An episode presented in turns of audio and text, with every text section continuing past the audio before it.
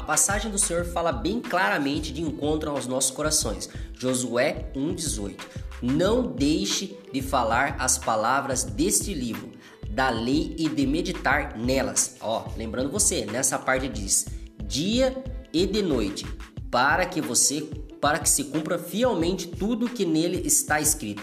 Só então os seus caminhos prosperarão e você será bem-sucedido. Sabe o que significa isso? Quando Deus te chama para meditar durante a manhã em nome dele, na palavra dele, é porque ele quer clarificar, ele quer mostrar o, que, o caminho que você vai percorrer durante o dia.